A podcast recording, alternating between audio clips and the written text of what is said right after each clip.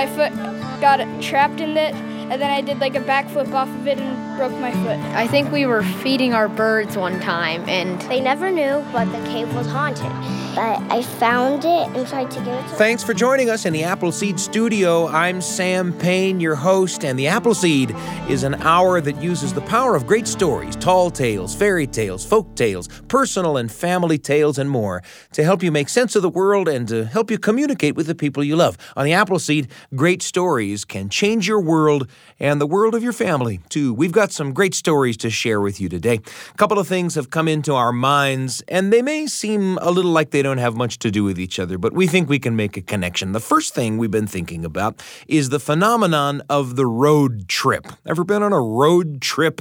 We love road trip stories, and we've got one for you today. It's a performance recorded live right here in the Appleseed studio from Tim Lowry, the terrific South Carolina storyteller. He's going to share the story of a long road trip all through the American West, through Utah, Colorado, Wyoming, and, and more. He'll head back through Nebraska and all sorts of other places. It was a lot to take in, that trip for a South Carolina boy like Tim, sort of a foreign country out west, and it'll sound something like this. I have never in my life seen such a landscape. The only variation of color was a tumbleweed went rolling across the road in front of me, and I lie not, a coyote went right behind it. And there was nobody to tell me I couldn't. I rolled my, down my window and yelled out, The roadrunner went that way. of course, Tim discovers a whole lot of color and life and adventure before his trip is over, and he'll let us right into the heart of it all in just a moment. And in addition to road trips, we've been thinking about important objects, objects that have sentimental value or that can trigger important memories or that we hold dear for one reason or another. We'll get acquainted with an important object at the center of an old time radio mystery as a great detective tries to give the home team a chance to win the World Series. You'll hear team manager Mac McClune say to team owner Mr. Dayton, Look, Mr. Dayton, if your heart can stand the strain of making one phone call before you go out to play golf, just one, mind you, we can still win this series. A phone call? I want a detective. Pay any fee he asks, but have him here in 15 minutes. A detective? What detective, Mac? The best in the world, Mr. Dayton. If there's one man can save this World Series for us, it's Ellery Queen. Haha, an Ellery Queen radio mystery. That's coming up this hour, too. But first, how about that road trip story with Tim Lowry? Tim is waiting for us in the Appleseed Performance Studio along with our terrific studio audience. Let's join them, shall we?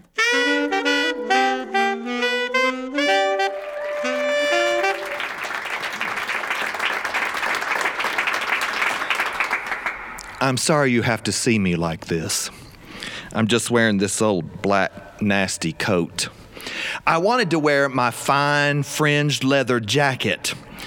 I paid a pretty penny for it. I paid more than one pretty penny for it. But the, the weather people were predicting I was going to say weather man, but that's not appropriate anymore. And weather persons just sound so uppity.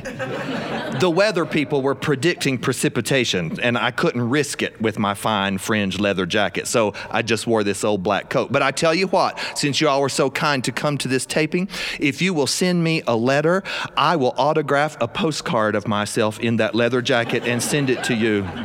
You look at me askance. You don't keep a stack of postcards to autograph and send to people when they write you a letter? If you want to be famous, you got to start acting like it. So, right after this, we'll set you up with a photo shoot. I, I want to tell you how I got that fine leather jacket. I had a gig in Salt Lake City, Utah, and then three days later, I had a gig in Omaha, Nebraska. And it didn't make sense to fly on an airplane from South Carolina to Salt Lake, do a show, fly home to South Carolina just to repack and fly back halfway across the country to Omaha, Nebraska. So I thought, I know, I'll rent a car and I'll have this opportunity to see the great American West. I will drive 20 hours from Salt Lake City, Utah to Omaha, Nebraska. So on the day that I left Salt Lake City, I went to the car rental place and I had just reserved a medium sized car, but I didn't know what they might have for me. And I was really hoping for a Ford Bronco. I mean, that's what you need when you go across the great American West. Or even better, a convertible Mustang. That would be the car to have. I got a Kia. It looked like a wind up toy. So I started out across the great American West in my Kia, and eventually I got out of Salt Lake and passed all of the bedroom communities of Salt Lake, and I was in the high desert. I have never seen landscape like that in all my life. Y'all, when God made the world, He made South Carolina first. and He had one of those big 64 Crayola crayon boxes.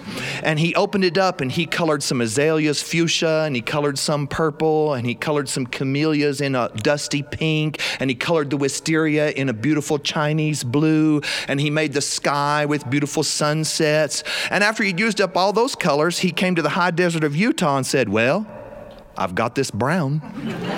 I have never in my life seen such a landscape. The only variation of color was a tumbleweed went rolling across the road in front of me, and I lie not, a coyote went right behind it. And there was nobody to tell me I couldn't. I rolled my, down my window and yelled out, The roadrunner went that way.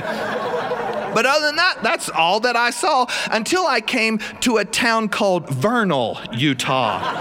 and by the time I got to Vernal, it was lunchtime, and I thought, oh, I, I want to eat like the cowboys ate. And there was a diner there. You could tell it was a historic building, and I thought, that's the perfect place. So I went in, and sure enough, there are all these men in boots and jeans and hats, and they're all sitting on high stools at a lunch counter.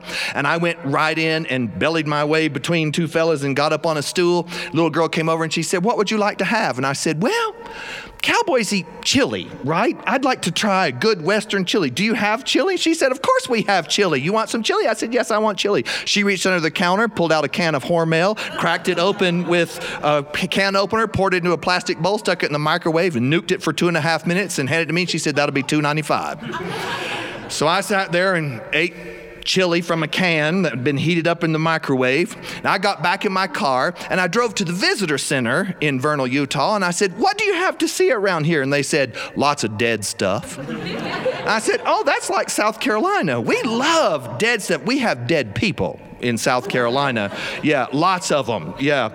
And I said, uh, so uh, historic homes, graveyards? They said, no, dead dinosaurs. I said, oh, you've got some really dead stuff.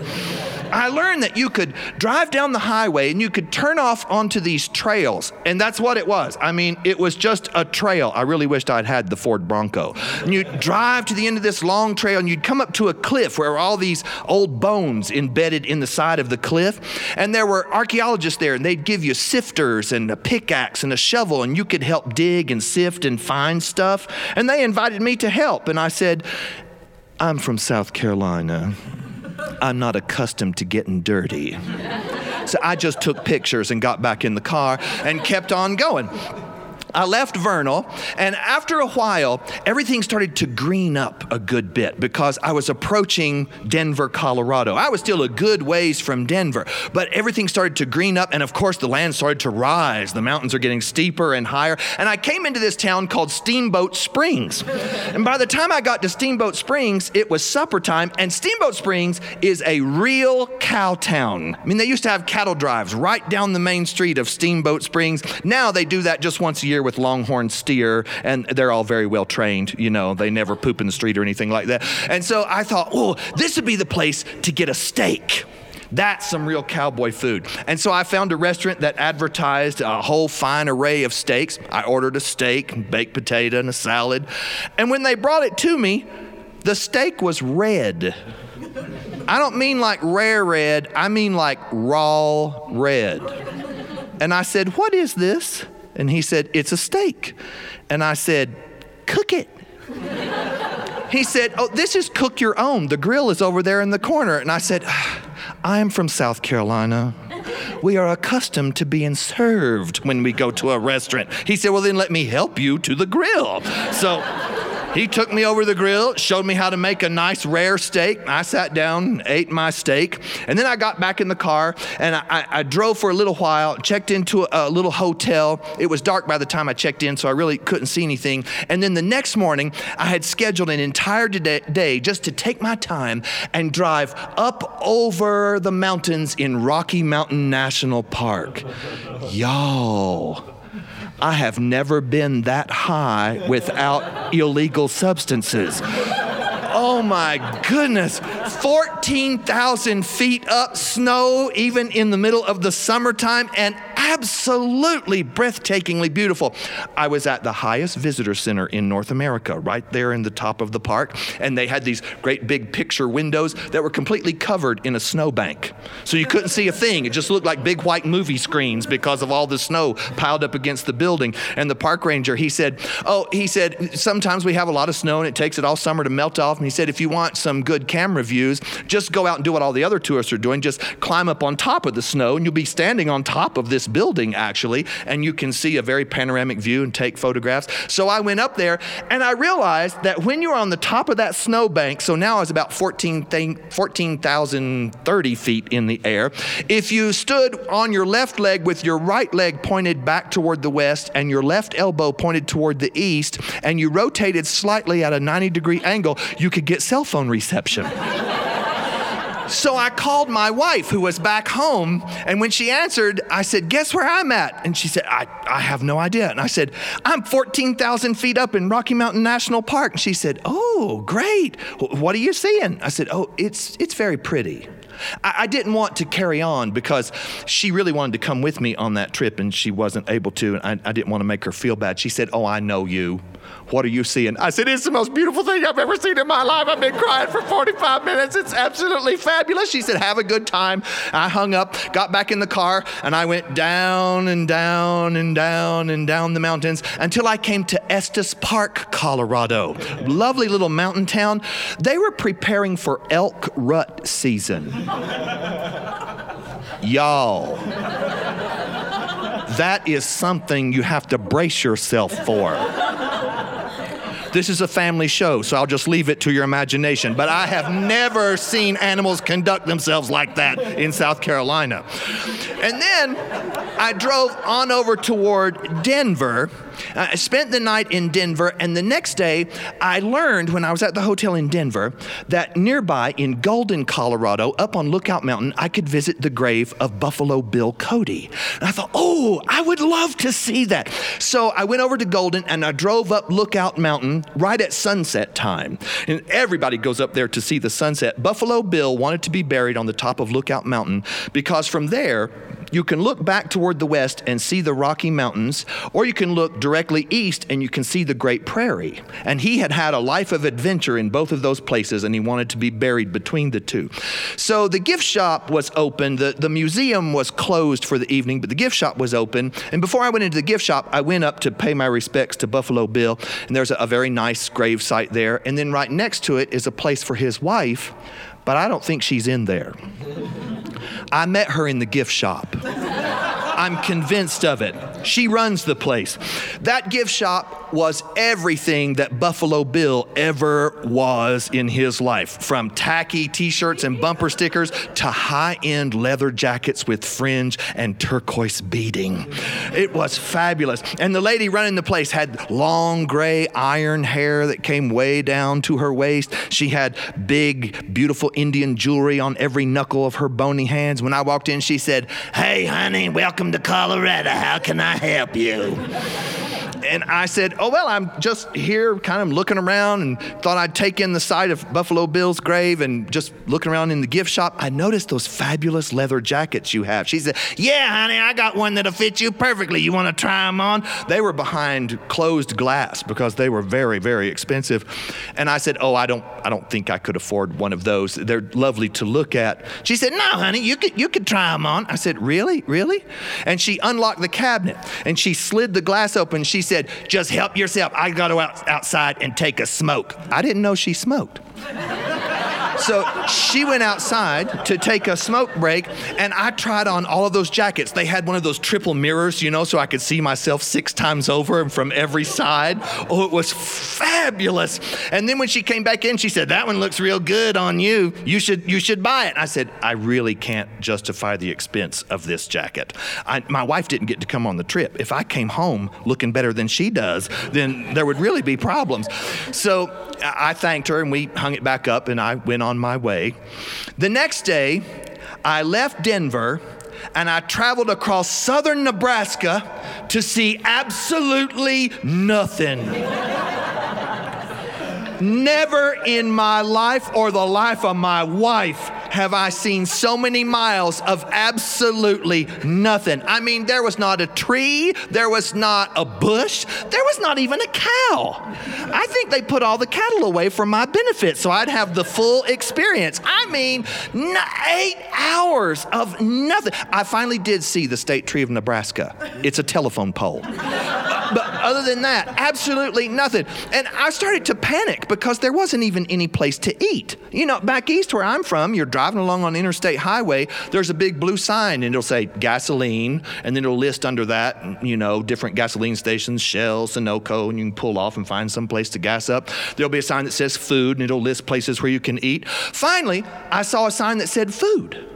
And so I took that exit in pure desperation. And when I got to the top of the ramp, there was another sign that said McDonald's 47 miles that way, Burger King 32 miles that way. I wish I'd bought that fringe jacket so I could chew on the fringe.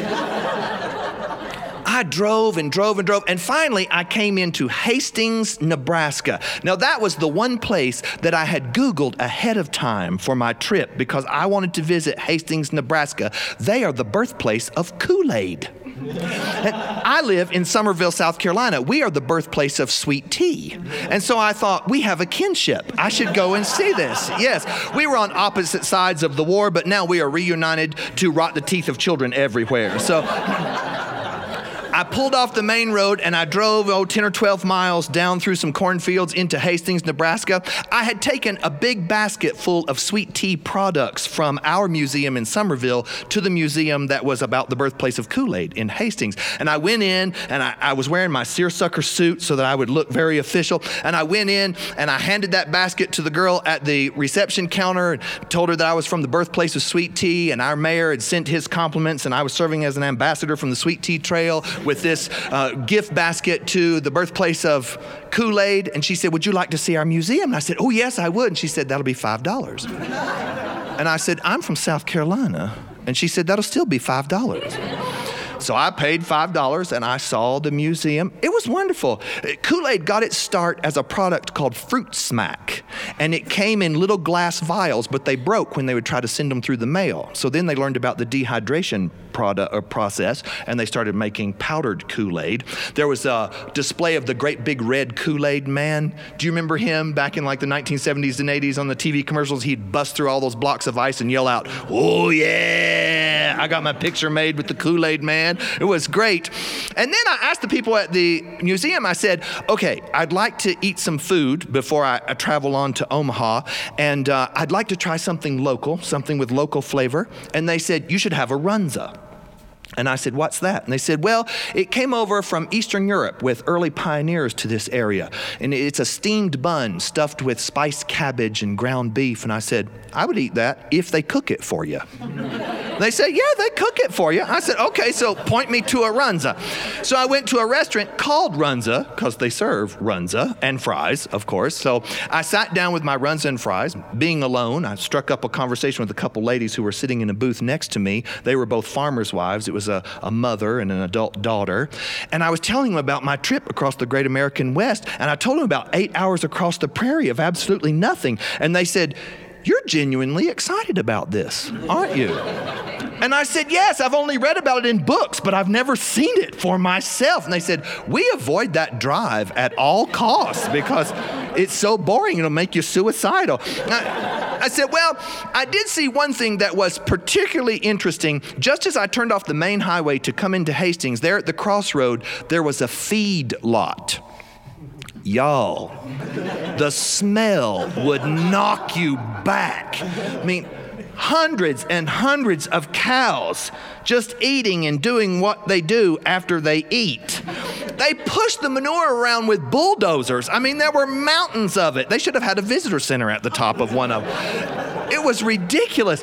And I said, What do you do with that? And she said, Oh, she said, There's a lot of money right there. That's the smell of money if you're from Nebraska. I said, Really? How does that work? One of those farmers' wives, she said, Well, she said, a lot of that is plowed back into the soil, and we grow a lot of corn from that. She said, Some of it is processed into methane gas and bottled and used as a fuel for power sources and such. She said, And then a lot of it is uh, diluted and put into big yellow bags called black cow fertilizer. I said, I know that. I put that on my tomatoes back in South Carolina. You can buy it at the hardware store. She said, Sure, that comes from Nebraska. She said, There's plenty of money in manure. Of course, you being a professional storyteller, you would know that. With my hand up, that is exactly what she said to me. I said, I have found my people right here in Nebraska. So I, I did my work in Omaha. And then I turned in my rental car and flew home. And the minute I got home, I said to my wife, Wife, can I please, please, please have one of those fringed leather jackets from the Buffalo Bill Museum? And she said, I tell you what, if you can get three clients to call you and ask for stories on a Western theme, I'll let you buy that jacket. So a day or two later, a school principal called me and he said, Do you have any stories about Lewis and Clark? And I said, They wore fringe. I've seen it in the encyclopedia. That's one. And then another school called and they said, We'd like some stories about pioneers. I said, Ooh, that's two. And then a third school called and I took matters into my own hands. And when I answered the phone, I said, This is storyteller Tim Lowry specializing in stories of the great American West Lewis and Clark, pioneers, and Buffalo Bill. And they said, We don't really care what you tell as long as they're good stories. And I said, Perfect. It's going to be stories of the great American West. And then I hung up from that call and I called the Buffalo Bill Museum and a very familiar voice answered the phone. Hello. I said, I don't know if you remember me. When I was in your museum, I was dressed in a seersucker suit. She said, Oh, yeah, honey, I already boxed that up and got your name on it. Shipped it to South Carolina, and now I'm the proud owner of a very fine fringe leather jacket.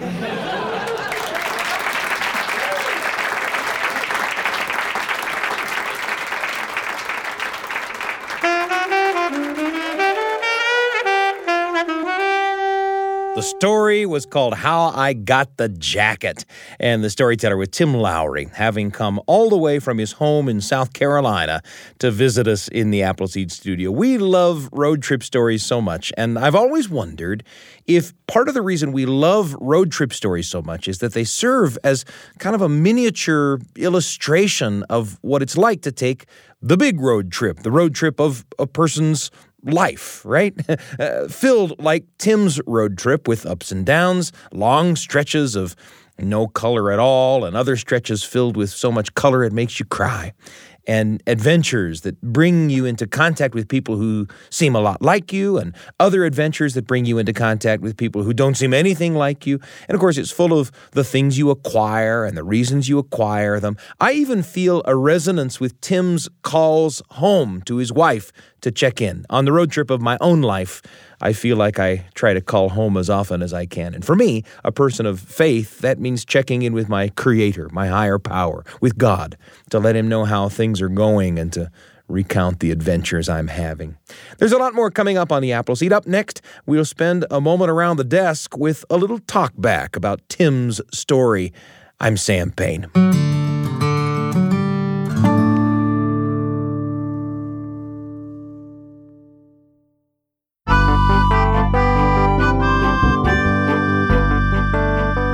Moment ago, we had the great opportunity to gather in the Appleseed Performance Studio and listen along with our terrific studio audience to uh, that rip roaring tale uh, uh, from Tim Lowry, the wonderful South Carolina storyteller, about how he got that jacket.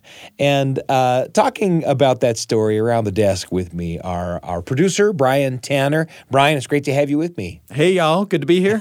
and also Lacey Ivy, one of our assistant assistant producers. Lacey, thanks for joining us. Yeah, good to be here.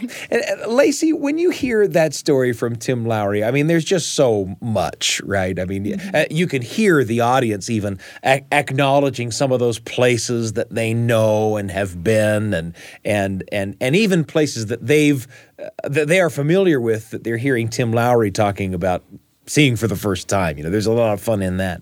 Um, wh- where does that story take you?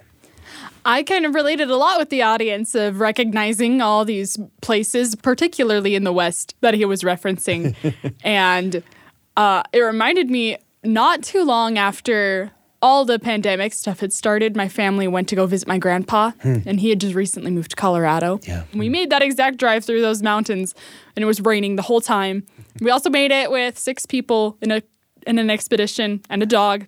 A dog that's motion sick and kept oh, throwing up every couple of hours. Oh. But I just was brought back to that. And I don't think I'd been in a car that long with my family since I was about seven.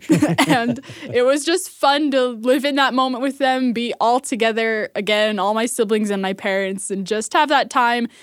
As frustrating as it was a little bit, but just to have that time to be together and to enjoy that scenery and to look back on it. There's nothing like the ups and downs of a road trip, right? They're mm-hmm. all of those things are memorable. Oh, yeah. Right. And once you get a little distance from it, it, it, it they're all fun memories. They're better. They're better now. They're better. Yeah.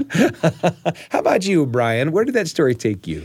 You know, I could relate hard to that story of just seeing a piece of piece of clothing and being like, I want that. uh, I lived in Brazil uh, for a while uh, many years ago, and when I got there, I saw all these mailmen zipping around the streets, and they had these bright yellow polo shirts on that had a Brazilian flag on one sleeve and the the symbol of the Correios, the Brazilian post office, on the other side. And just as soon as I saw those, I was like, I want one of those shirts, you know. And after I'd been there for about a year, I actually met a mailman, and I just asked him like, "Is there any way? Do you happen to have an extra shirt that I could have?"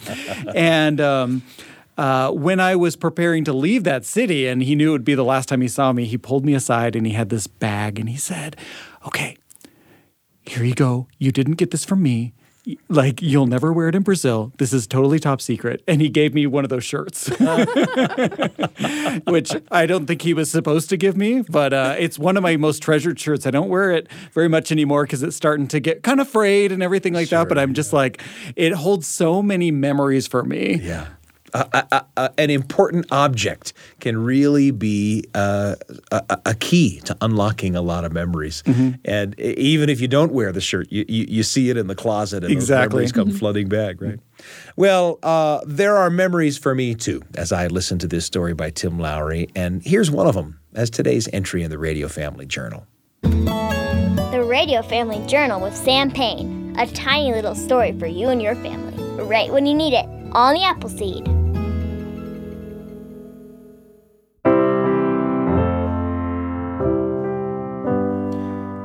My mother's people hail from Duluth, Minnesota.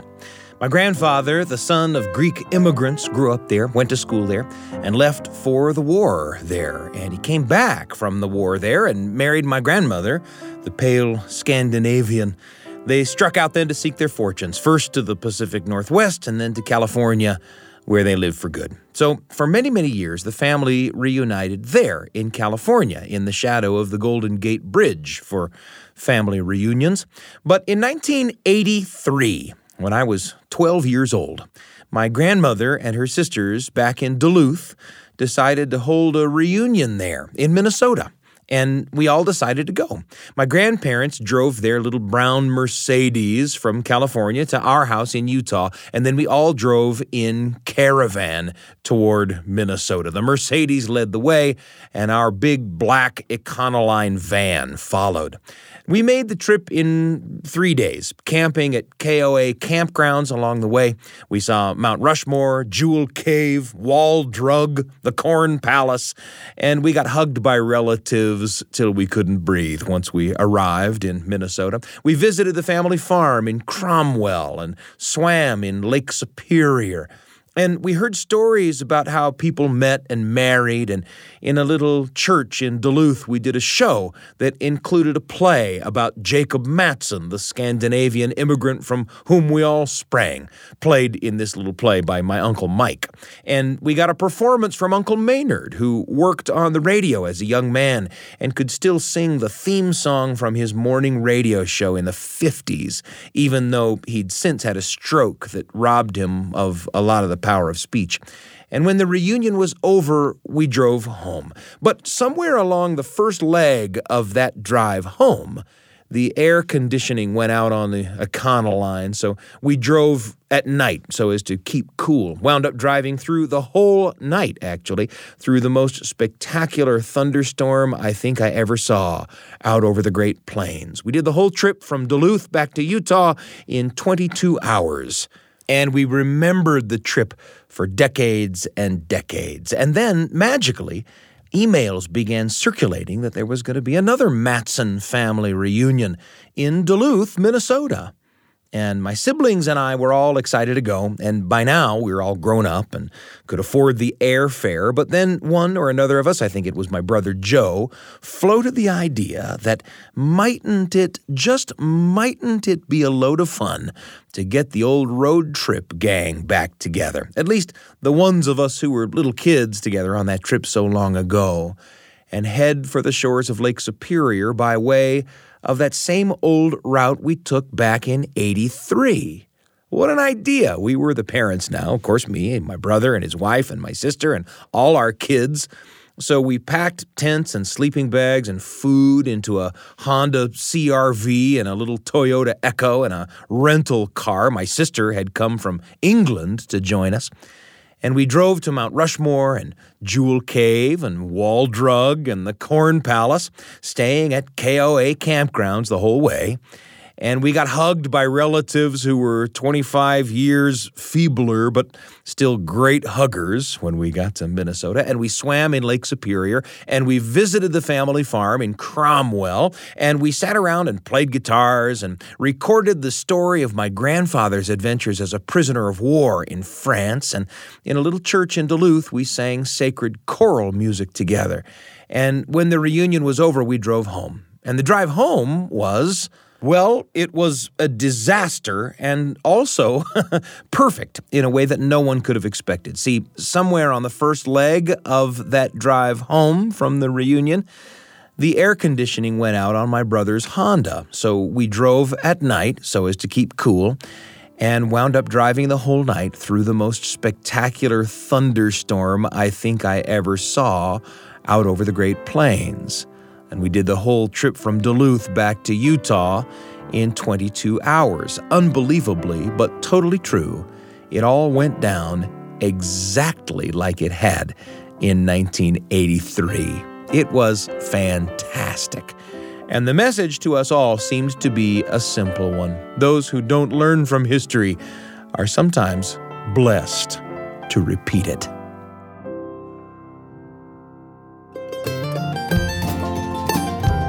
Radio Family Journal with Sam Payne. A tiny little story for you and your family, right when you need it, on the Appleseed. Thanks for joining me for that entry in the Radio Family Journal. We always hope that the stories that we bring you here on the show spark memories and thoughts for you that you can share with the people that you love. And that kind of storytelling, of course, can make for memories that last a lifetime. Thanks to Lacey and Brian for joining me today around the desk. Lacey, thanks for being here. Thank you. Brian, you too. Hey, it was a lot of fun. and there's a lot more coming up on the Appleseed.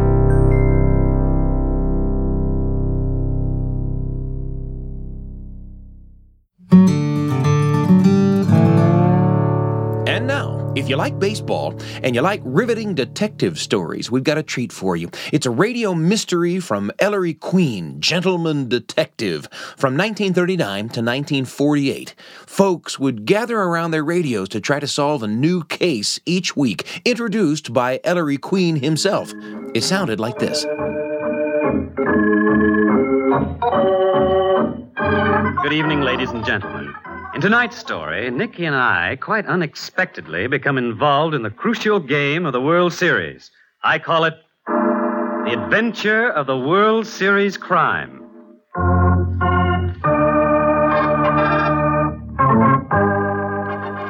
Ah, I love the organ in this episode, playing variations on the classic tune Take Me Out to the Ball Game. Ellery Queen was actually the pen name of a couple of mystery writers and real life cousins, Frederic Dannay and Manfred Bennington Lee.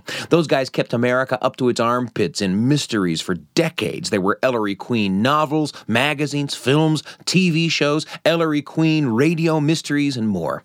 So Here's the setup to the adventure of the World Series mystery. Sparky, the slugger for the Eagles, has struck out, losing game six of the World Series to the Larks and tying the series up three games to three. What's Sparky's problem?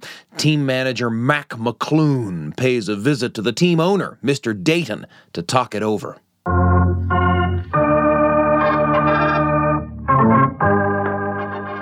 Want to see me, Mr. Dayton?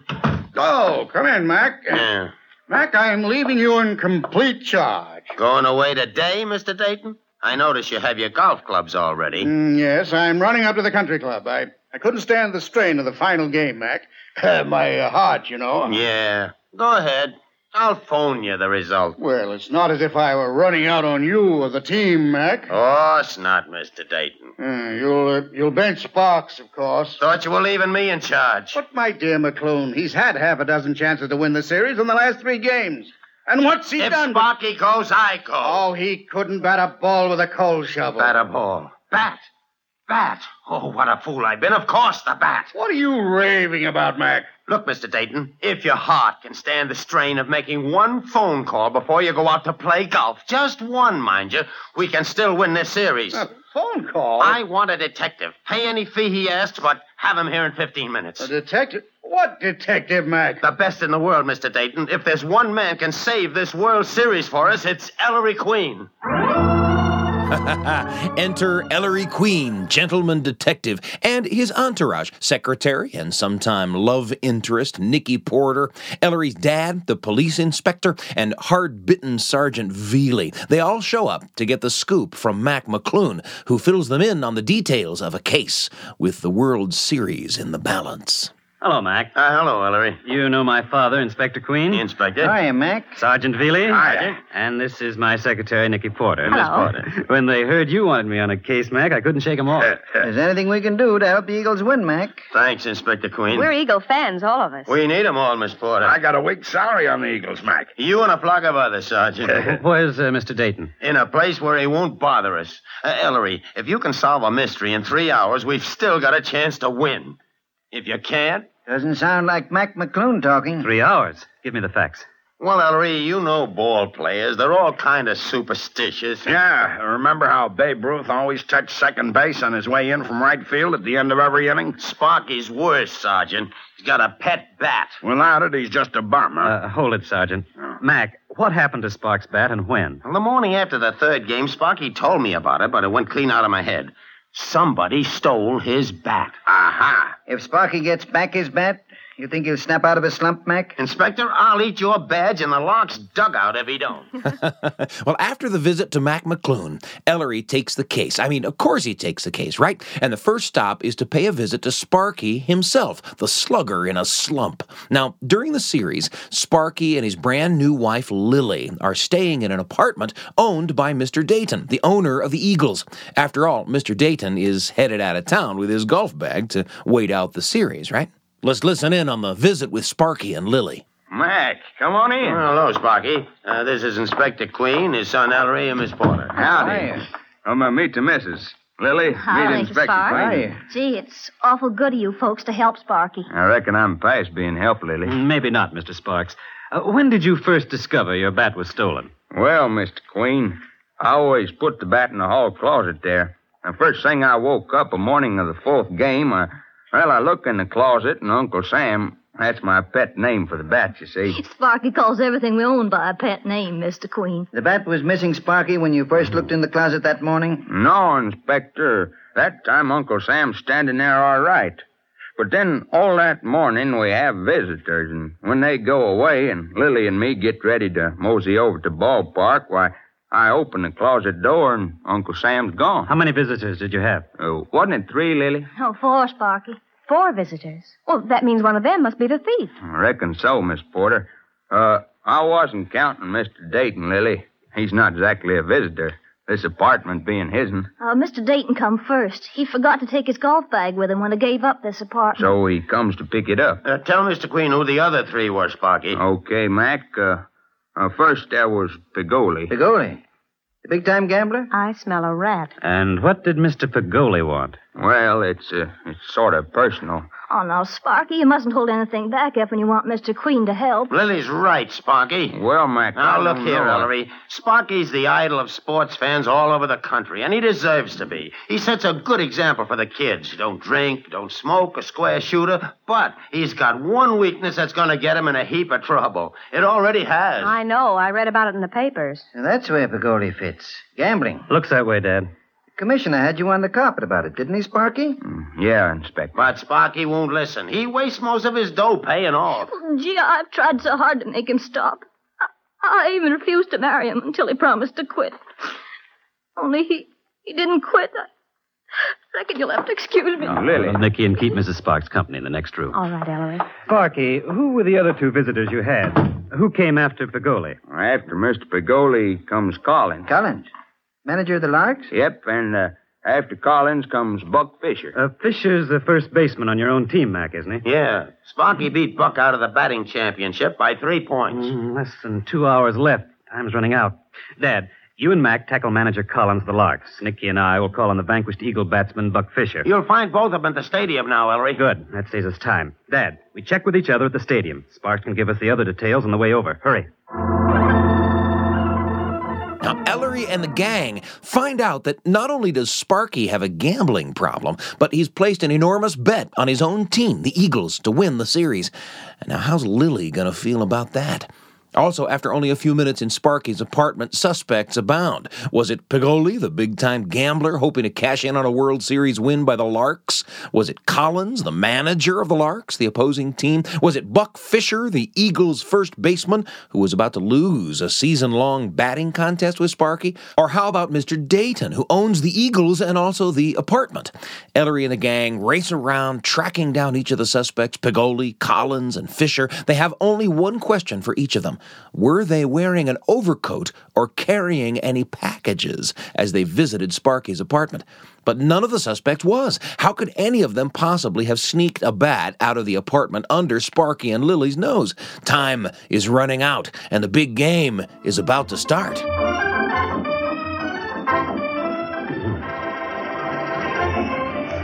Inspector, you learned exactly as much from Collins as Ellery and I did from Buck Fisher. Yeah, yeah, Nicky, a great big goose egg. Uh, Ellery, the game will be starting in a few minutes. Uh, are we getting anywhere? well, Sergeant. Ah, we haven't even got to first base. Ellery, we're no nearer finding that bat than when we start. I wouldn't say that, Dad. Ellery, don't tell me you know where. Yes, I know where Sparky's bat is, Nicky. There's only a 50 50 chance it's still there. Dad, step aside with me. I'll tell you what to do. Now, you tell. Ellery and his pesky secrets. yeah. I wonder what's cooking.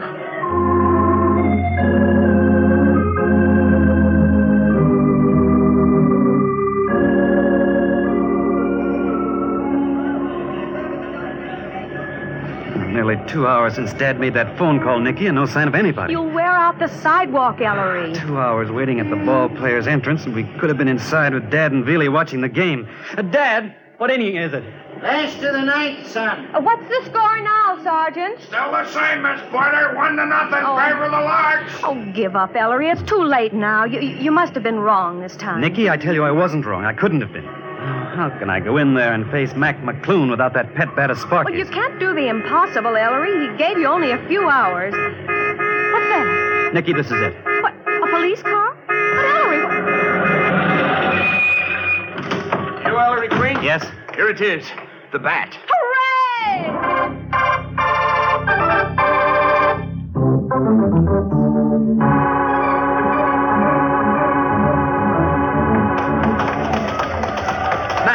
We got it. Are we in time, Mr. McClune? By the snakes of St. Patrick, it is. It's Sparky's bat. Hey, Sparks! Floyd, Floyd, call Sparky back. He's on his way to the plate. Right. Wait for the police department. Hank, how's it stand? Oh, we're behind, Inspector. Same as yesterday. One to nothing. Last the ninth base is full. Two out and Sparky up. Spark! Sparks get a hit. Any hit will drive in two runs. And we win. Sparky, take the lead out of your feet. Hey, what is it, Mac? You, you're not benching me. Your bat, Sparky. Your own bat. Here. Now go on out there and use it. Uncle Sam. Don't you worry, Mac. Good old Uncle Sam won't let you down. One side, fellas.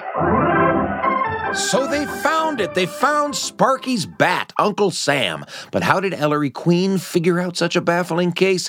Well, as they sit in the stands and watch Sparky at bat, the gentleman detective explains. But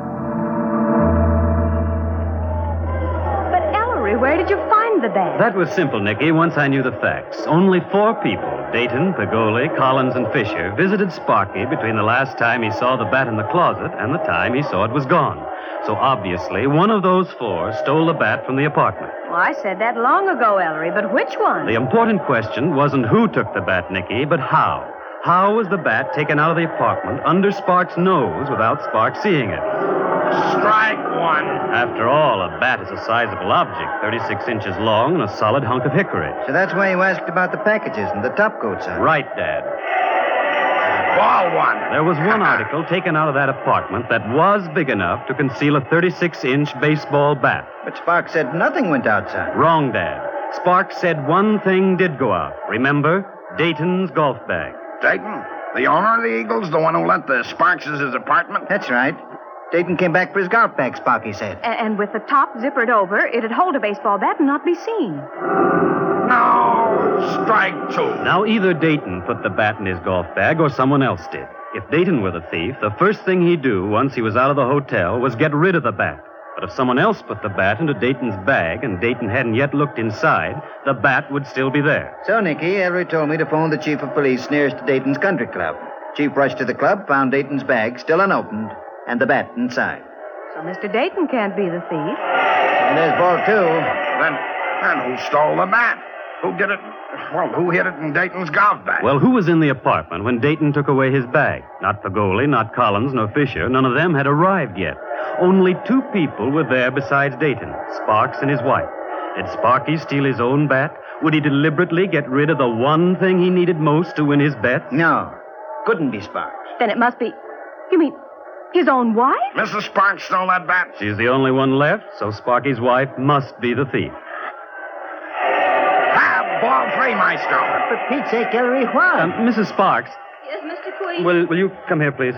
You were wanting me, Mr. Queen. You've heard what I just said. Mrs. Sparks. Lily, why did you do it? Oh, gee, I thought if Sparky lost his pet bat, he'd lose his bets with Collins and Fisher and Pagoli and all the others. I thought that would cure him. But I, well, gee, I didn't realize what it would mean to Mac and to Sparky's teammates and all the fans. I, well, then I was scared to admit it. Doggone it, a foul. Ellery, do we have to tell Sparky? If everything comes out all right, I don't see why, Nicky. Oh, you're a darling.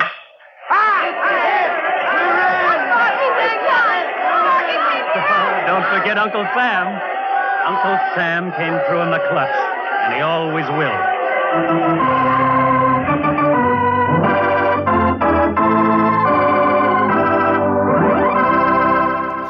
Uncle Sam came through in the clutch, and he always will. An exciting Ellery Queen mystery adventure and a win for the Eagles. From Ellery and Nicky, Inspector Queen, and Sergeant Velie, thanks for joining us for a little radio storytelling history on the Appleseed.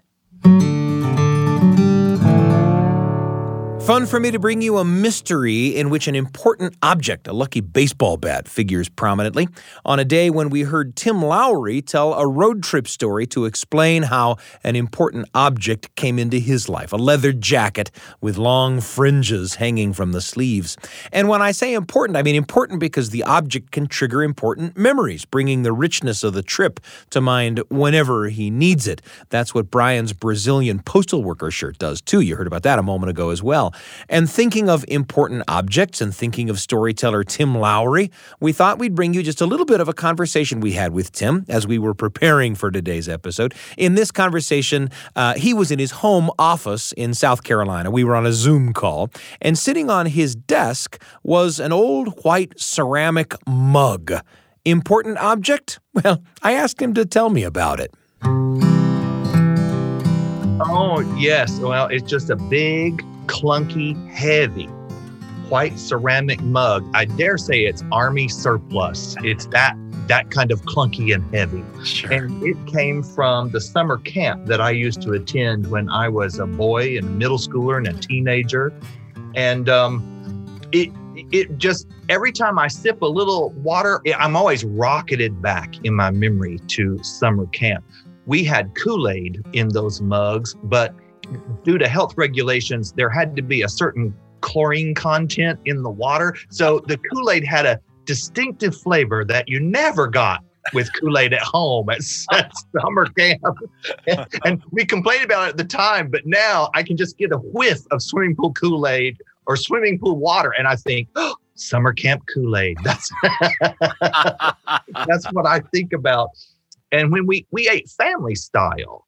So you'd sit down at a big long table, about 10 kids, and there would be uh, counselors at either end of the table. Not always a married couple, but very often it would be a married couple. So it was like your camp mom and dad. And all of that coordination was um, orchestrated by a lady that we called, she didn't know this, but we called her Tinkerbell because her real name was Mrs. Howard. And she always wore a very lovely dress. I mean, the rest of us were in camp attire, but she ruled in the dining room. And so she always dressed for dinner. She would wear a lovely dress and she had a little brass bell. And if we got a little too rowdy or um, weren't um, being respectful to one another, or worse yet, were playing with our food, then she would ring that bell and bring the whole dining room to attention and give us a little lecture. I grew up and moved away and uh, was back at camp years later with my wife. My wife grew up there. Her mom and dad were music directors at the camp. So we were back there visiting family, and there is no better place to have a family reunion than camp because someone cleans up for you, someone else cooks for you, recreation is all planned out. It's perfect. we were back there for a family reunion. I went in the kitchen and got one of these old army surplus mugs. There weren't many left. They had moved to other dishes. And I said, I have to have one of those mugs, y'all, because it brings back a flood of memories. They said, Oh, sure, take it. We don't care. and then I sat down at the lunch table and all the kids came flooding in. And times have changed. No one called them to order. They all went, they went through a buffet line. There was no campus mom and dad to pass the rolls around and make sure you were minding your table manners. And the noise, it was so loud. And I leaned over to my wife and I said, I never thought I'd say this, but I just long for a little brass bell, an authoritative figure. Tim Lowry telling me a little bit about camp memories, memories preserved in an important object on Tim's desk, an old white ceramic mug. It's been such a pleasure to share these stories with you today. Thanks for Tim Lowry for joining us in the Appleseed studio and for our terrific studio audience for helping to make those storytelling moments special. Join us again on the Appleseed, won't you? You can find us at byuradio.org slash Appleseed by Googling the Appleseed podcast or by downloading the BYU Radio app. And if you're listening right now to the podcast, be sure to rate us and give us a review. It helps people find the show. I'm Sam Payne, and I can't wait to be with you again on the Appleseed.